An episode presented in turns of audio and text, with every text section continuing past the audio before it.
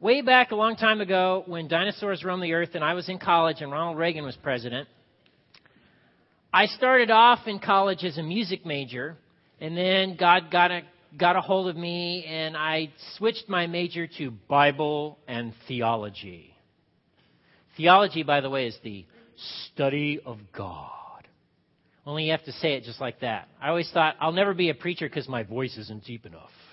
Okay, but I don't. And so and so I switched majors and and in, and I took a class with Dr. Yarbrough. Dr. Yarbrough was this guy who was a lumberjack and God got a hold of him and then he became a New Testament scholar. And Dr. Yarbrough would only cut his hair twice a year. Just a lumberjack thing, carry over from lumberjack days.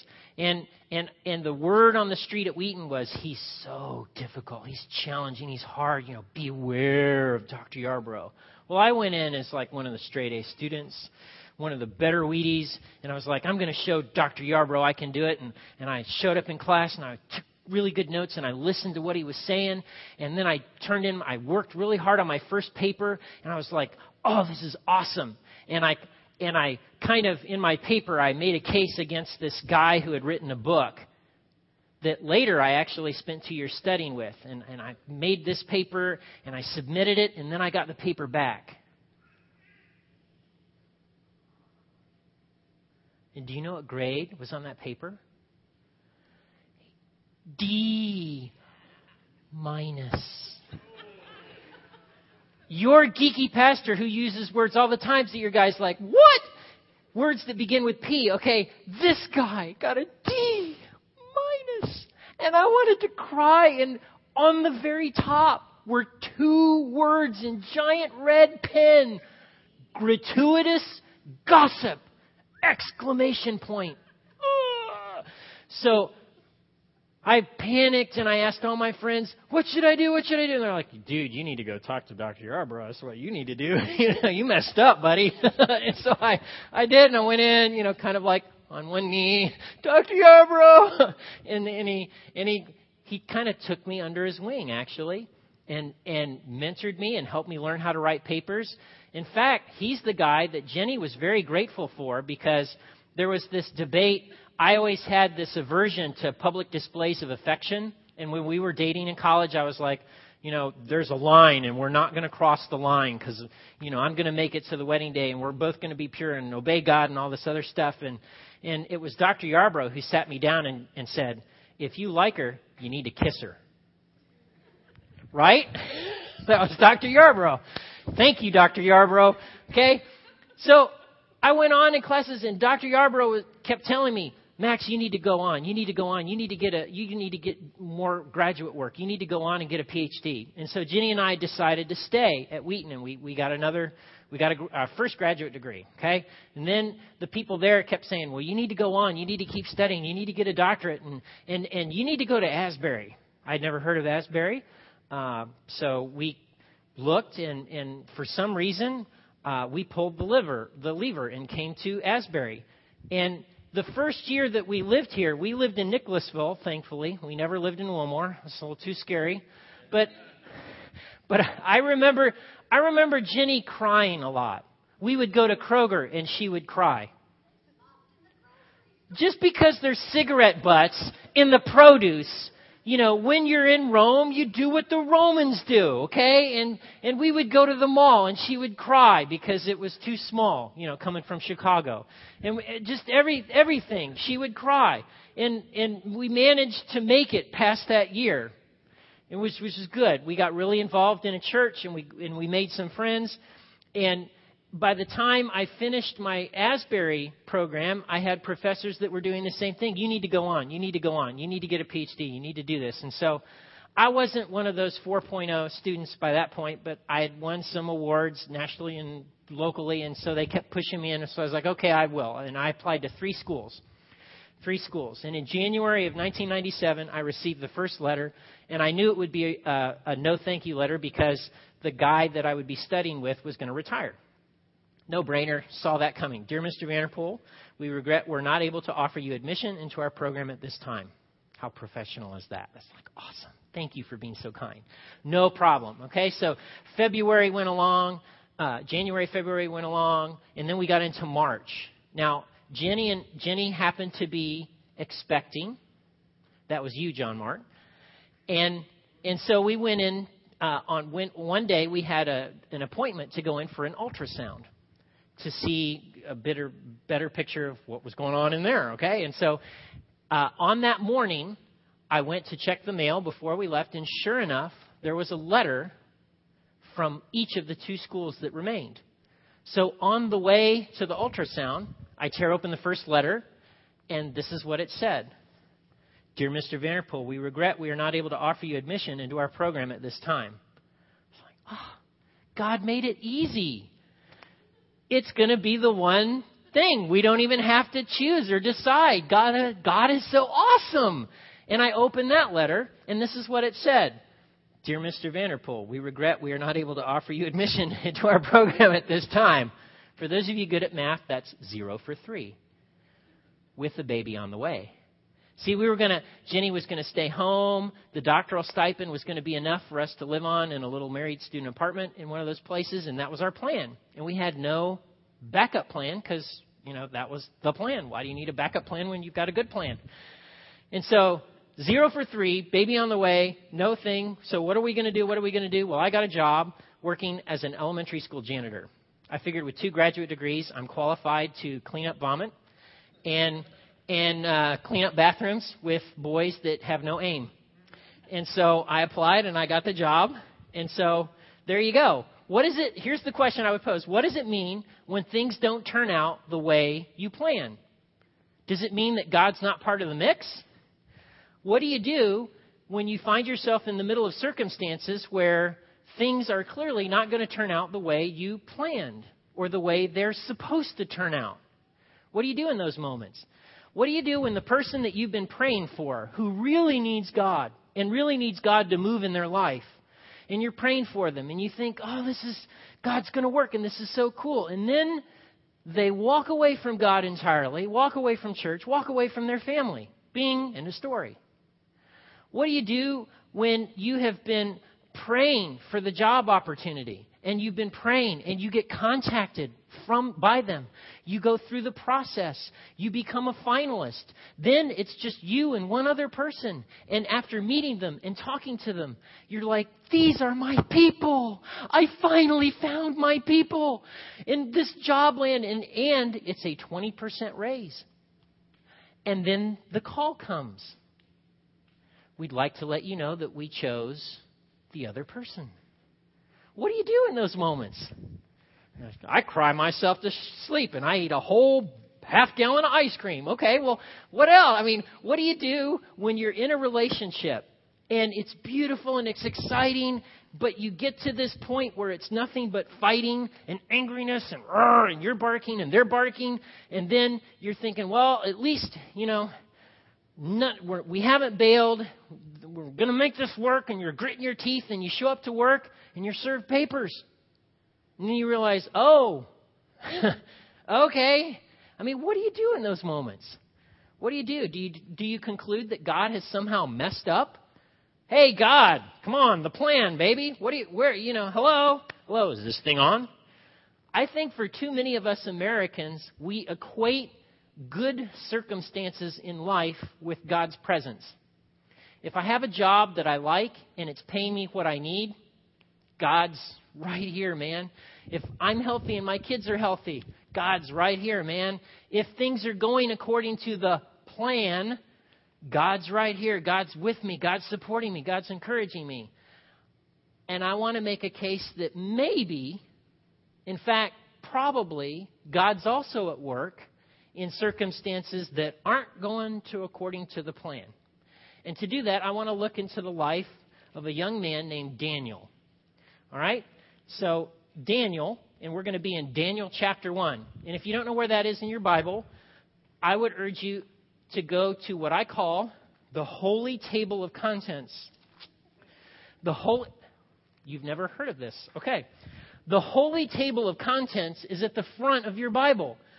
I'm a pastor and a trained Pharisee. I can never find Daniel. It's never where I think it's going to be. I'm like, I know it's past the Psalms, but it's before the guys that are real crotchety, but I can never find it. So I go, they're called the minor prophets. I go to the holy table of contents and I look and boom, there's Daniel, page 710. And then I go along and my pages are numbered just like yours. So when in doubt, go to the holy table of contents. If you're ever in those Christian settings where you feel like you have to find it, don't. Just go to the holy table of contents. That's what it's there for. It's your navigational tool. It's like Garmin on paper, okay? So, I'm just trying to be helpful, okay? So, here we go. This is Daniel. And the scenarios that I just mapped out where things aren't going the way you think they're going to go, the way they're supposed to go, that was Daniel. Daniel was the son of a noble nobleman, so they were well-to-do landed people who lived around the city of Jerusalem. His dad probably was an influencer and, and knew the king personally, and Daniel would have been somebody who would have been in the running to be in the court, uh, the royal court in the book of Daniel, and, and he had some good things going on in his life. Unfortunately, through a tragic turn of events, in 605 BC, this mean guy named Nebuchadnezzar decided, I'm going to invade Judah. Off the chariots go, they surround Jerusalem, and the Jerusalem leaders go, We surrender. That's what they did. And without a fight, without anything, we surrender. Okay? So 605 BC, Nebuchadnezzar had this amazing program in place that he took with him everywhere he went when he conquered a country. He would go into the country, and once they capitulated or once they conquered it, they would look around and they would assess the best and brightest and most capable. And then they would take those people and take them back to Babylon. It was just an amazing cultural exchange program. and poor Daniel and his buddies from high school found themselves sons of the noble families of Jerusalem, somewhat educated, having great potential. They were standing in line, and the, and the Babylonian army officials, you, you, you, go. And off they went to Babylon.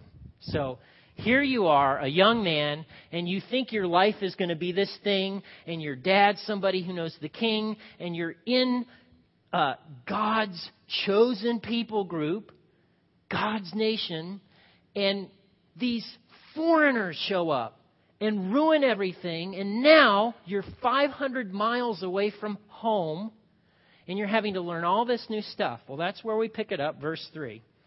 Then the king ordered Ashpenaz, chief, his chief of staff, to bring to the palace some of the young men of Judah's royal family and other noble families who had been brought to Babylon as captives. Select only strong, healthy, and good looking young men, he said. That's many a sorority's idea. Make sure they are well versed in every branch of learning and are gifted with knowledge and good judgment and are suited, suited to serve in the royal palace. Train these young men in the language and literature of Babylon and so the king assigned them a daily ration of food and wine from his own kitchens. And they were to be trained for three years. And then they would enter the royal service. Well, Daniel, Hananiah, Mishael, and Azariah were four of the young men chosen from all from the tribe of Judah. The chief of staff renamed them with these Babylonian names. Daniel was called Belshazzar. Hananiah was called Shadrach. Some of you are going, oh, I know these guys. Yep. Mishael was called Meshach, and Azariah was called Abednego, or as we called it in Baptist church, Abednego. Okay? Daniel had famous friends, only they're not famous yet. Okay? So he changes their names. And that's kind of significant in and of itself because back then your name was everything. When I went to Wheaton, I got my name changed. Ask my mother anytime. She'll tell you. Oh, yeah, his real name is Mark. But she won't say it that way, I promise. She'll say, his real name is Mark, but he went to college and they called him Max, and then it stuck. I named him Mark. That's his name. But, you know, it's boom. It didn't, for me, it was no big deal. Max, Mark, they all start with M. We're okay. But back then, it was a big deal. Daniel's original name uh, means, my judge is God. But Belshazzar means, may Bel protect his life, another God. Right? So Daniel didn't protest, though, notice because he was convinced that God was at work in the situation. How do I know that? Well, I'm going to cue you in on that. All right? So he, they get enrolled in this three year course of study. And in this three year course of study, they're going to learn cuneiform, Aramaic, mathematics, and astrology. Not the stuff that appears in the newspaper or online, but astro- like the movement of the stars and stuff like that. Um, it was known as the art of divination. Daniel was taught how to predict the future according to their methods by observing the movement of the stars, the flight patterns of birds. If the birds flew a particular way, it meant one thing. If they flew another way, it meant you would lose the battle. I mean, it was, you know, big stuff. And the peculiarities of, get this, goat entrails and sheep livers. Who knew you could see your future in those body parts? But Daniel didn't protest the course of study because he knew God was at work. And then, verse 8 Daniel was determined not to defile himself by eating the food and wine given to them by the king.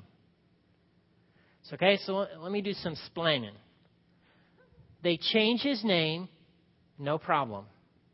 They make him enter a course of study that clearly contradicts what he knows to be true, but he goes through the course of study. They tell him, You're going to eat this stuff, and for a, for a reason, he says, No, I draw the line here.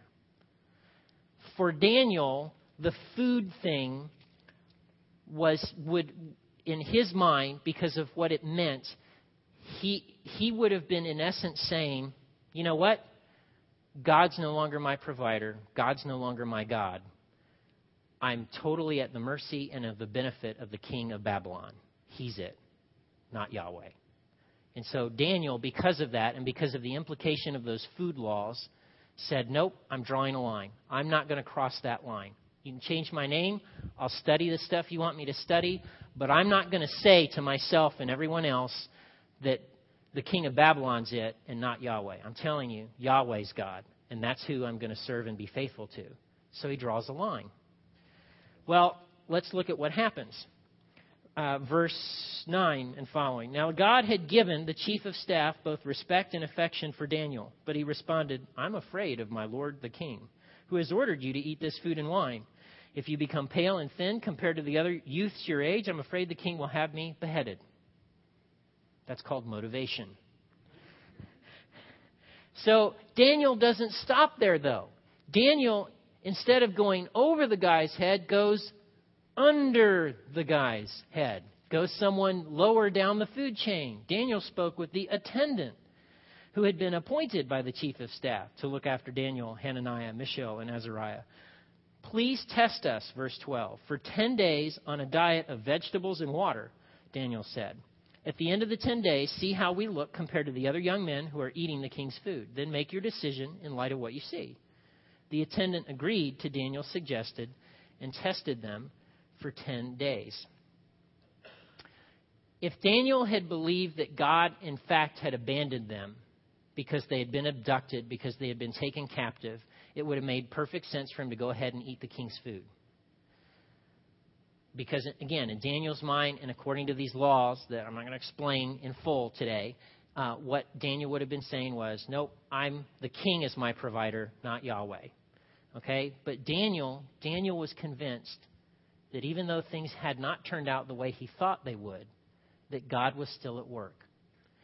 And he had a line that he wasn't going to cross, a moral line for him. And he stuck his ground. And Daniel wasn't wrong in concluding that God was at work in his life. See, you and I have the benefit that we know the rest of the story. We know that he tells King Nebuchadnezzar and interprets this dream and is made third in the kingdom. We know that he's thrown into a den of lions and they don't eat him. Daniel didn't know any of those things were coming down the road. He just knew, hey, I lived here. You yanked me out of my home. You put me here in this godless situation. But God was at work. And there are several things in this passage that the Bible that the Holy Spirit would want you and I to pick up on. And the first is verse 2 The Lord gave him victory over King Jehoiakim. The author, the Holy Spirit, God's wanting us to know that no, it wasn't just a random coincidence that the Babylonian army showed up and laid siege to Jerusalem. The Lord gave that army commander victory over Jerusalem.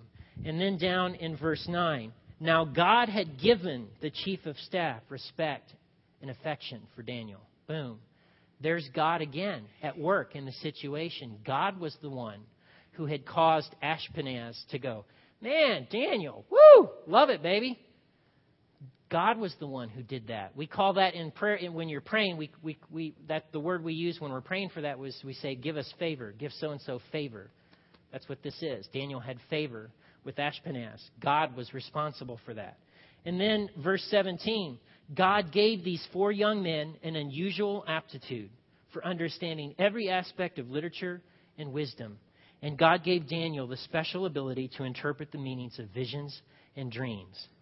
It was God, not Nebuchadnezzar, who had handed over Jehoiakim. It was God, not Daniel's winsome personality, that had given him favor. And it was God, not Nebuchadnezzar, who was behind Daniel's abilities and skills to interpret dreams. God was at work. From time to time, you and I are going to find ourselves in circumstances where we look at the circumstances and we go, where are you, God? Because it hasn't turned out the way we want, or it hasn't turned out the way we think it should.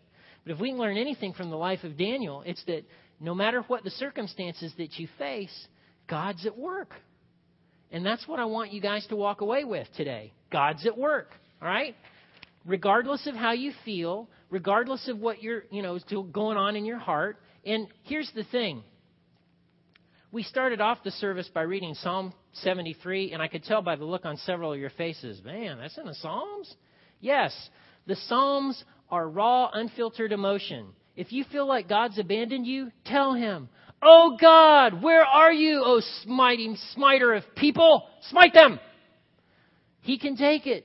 You're angry, you're upset, you feel alone. Tell Him, vent it. That's the Psalms. It's inspired, it's right in God's Word for that very reason. But I want you to know, and I want you to remind yourself when you find your when you find yourself in a situation where you feel like God has abandoned you, where you feel like God's off far away, your feelings in that moment may not actually reflect reality. Okay, let me say that again. In that moment, your feelings may not reflect reality. Daniel probably felt some measure of that. Anybody would, getting yanked out of their home and being held captive, taken against your will, 500 miles away to do stuff that you know is not right. But at the end, in Daniel's life, God was at work. And that's true in your life too. God's at work in your life right now, even though you may not be able to see it. All right? Here's here's the rest of the story, okay, for me. I told you I took a year to be an elementary school janitor. Do you know the elementary school where I worked?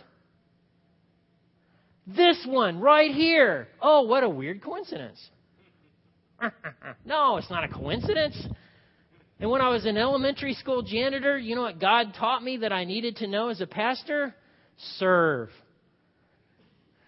Pastors do sometimes thankless things. Janitors do sometimes thankless things. If you can clean up in flu season 17 throw ups, you can handle being a pastor. I didn't know they were connected.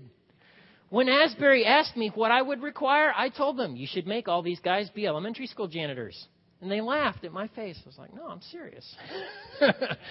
they can't clean up 17 throw ups. They have no business standing up in front of people. Da, da, da, da. Okay? God was at work. And I didn't know the whole picture. And if you look at the Old Testament and you read through some of these people, they have in their mind how it's going to play out. Moses, Joshua, David. I mean, let's just pick one. David. Samuel shows up. You are the anointed one of God. and then runs for his life. I'm going to be the king? Awesome. Yeah. And then Saul tries to kill him for how many years? Okay? Surely in David's mind, there were moments of, hey, this whole king thing, um, that's not really working out for me right now. No, see, person after person after person in the Old Testament found themselves in circumstances that were not what they had expected, not what they had planned, and yet God was at work right there in the middle of those stinky circumstances. So, what I would say to you is right where you are right now, God's at work. And, and just so that you know, there's a couple of things that we can draw out for this. One is, just like Daniel, if you find yourself in a situation at work where you feel like, hey, I'm having to cross the line morally, I don't want to, you know, go to the people, go to the top, go to the bottom, and go to the bottom people and the people with a proposal. Hey, here's a line that I don't want to cross. What if we tried this instead? Try it for this long and see if you don't get the same results. And if not, no, you know, go ahead, lop off heads, including mine. But if it does work, change the policy, change how you're going about it. You'll be surprised how many times God will work in circumstances like that. Right? Um, and, and another thing is, when you're in those circumstances uh, and you're having those feelings, one of the things that I will pray is, hey, God, what do you want me to learn? Is there something you're wanting me to learn or see? And God delights in that kind of humility. Go, oh, okay, well, here's where I'm at work in the situation. And I know you're wanting this, but this is actually the, the project of the moment or the day or the hour. All right? So I want you guys to know this morning that despite what you may feel, despite what you may think, God is actually at work in your circumstances. He does not love Daniel more than he loves you. He doesn't. And if he did that for Daniel, and he didn't abandon Daniel, he's not going to abandon you either. All right? Make no mistake about it. God is at work in your life. I want to pray for you, and then I want I want to uh, want you to see something.